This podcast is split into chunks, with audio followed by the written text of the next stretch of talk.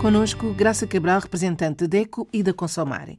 E voltamos uma vez mais ao Brasil para falarmos com Maria Inês Dolce, vice-presidente da Consomare. Não é assim, Graça? A Maria Inês é vice-presidente da direção da Consomare e hoje vai falar um pouco sobre a importância de negociar o crédito, de negociar enfim, o que estamos a pagar ao nosso banco, as vantagens de verificar se pode negociar e obter vantagens, ou seja, obter juros e outras circunstâncias mais favoráveis aos orçamentos familiares. Maria Inês, o que nos pode dizer sobre este assunto?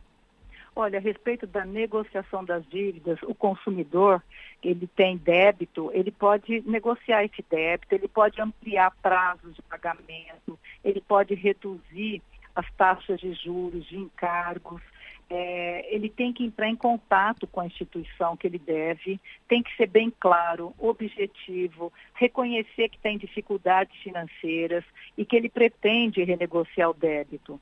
Então tem que também se perceber que ele necessita, ao mesmo tempo, de ajustar as condições né, da, desse financiamento, desse crédito, de tal forma que viabilize a retomada dos pagamentos.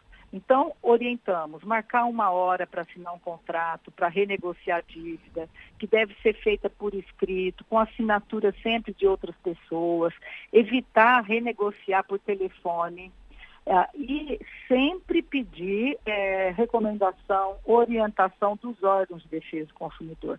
Isso é muito importante. Associações que já têm o gabinete do endividado, do, do, do consumidor endividado, que pode ajudar. O que é, o consumidor não deve fazer é deixar essa dívida crescer.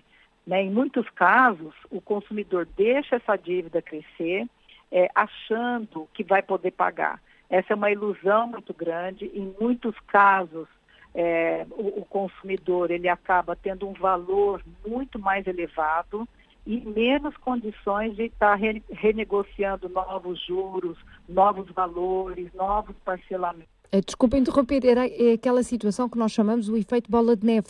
Uh, para pagar as dívidas, vamos pedir um crédito, um crédito para, para uh, pagar o outro, enfim, vamos enchendo cada vez mais a nossa vida de dívidas para, para tapar o buraco das outras dívidas, mas na verdade isso nunca vai acontecer. É efetivamente cavar uma situação ainda mais dramática. É, na verdade, é uma bola de neve e é, a situação vai se tornar muito dramática. Então, o melhor é negociar tão logo perceba que não está conseguindo pagar.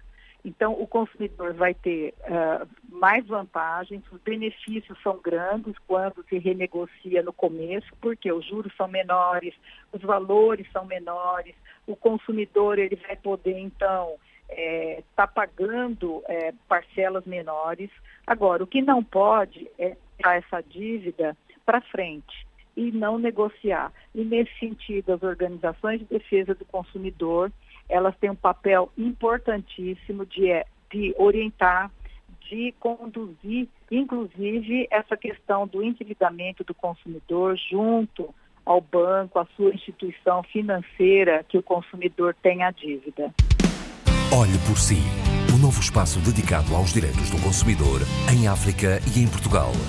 Coloque as suas dúvidas enviando o e-mail para o correio eletrónico olheporsi.rtp.pt e ouça as respostas na RDP África à segunda-feira, depois da uma da tarde. Olhe por si. Uma parceria RDP África, Associação DECO, com Isabel Flora e Graça Cabral.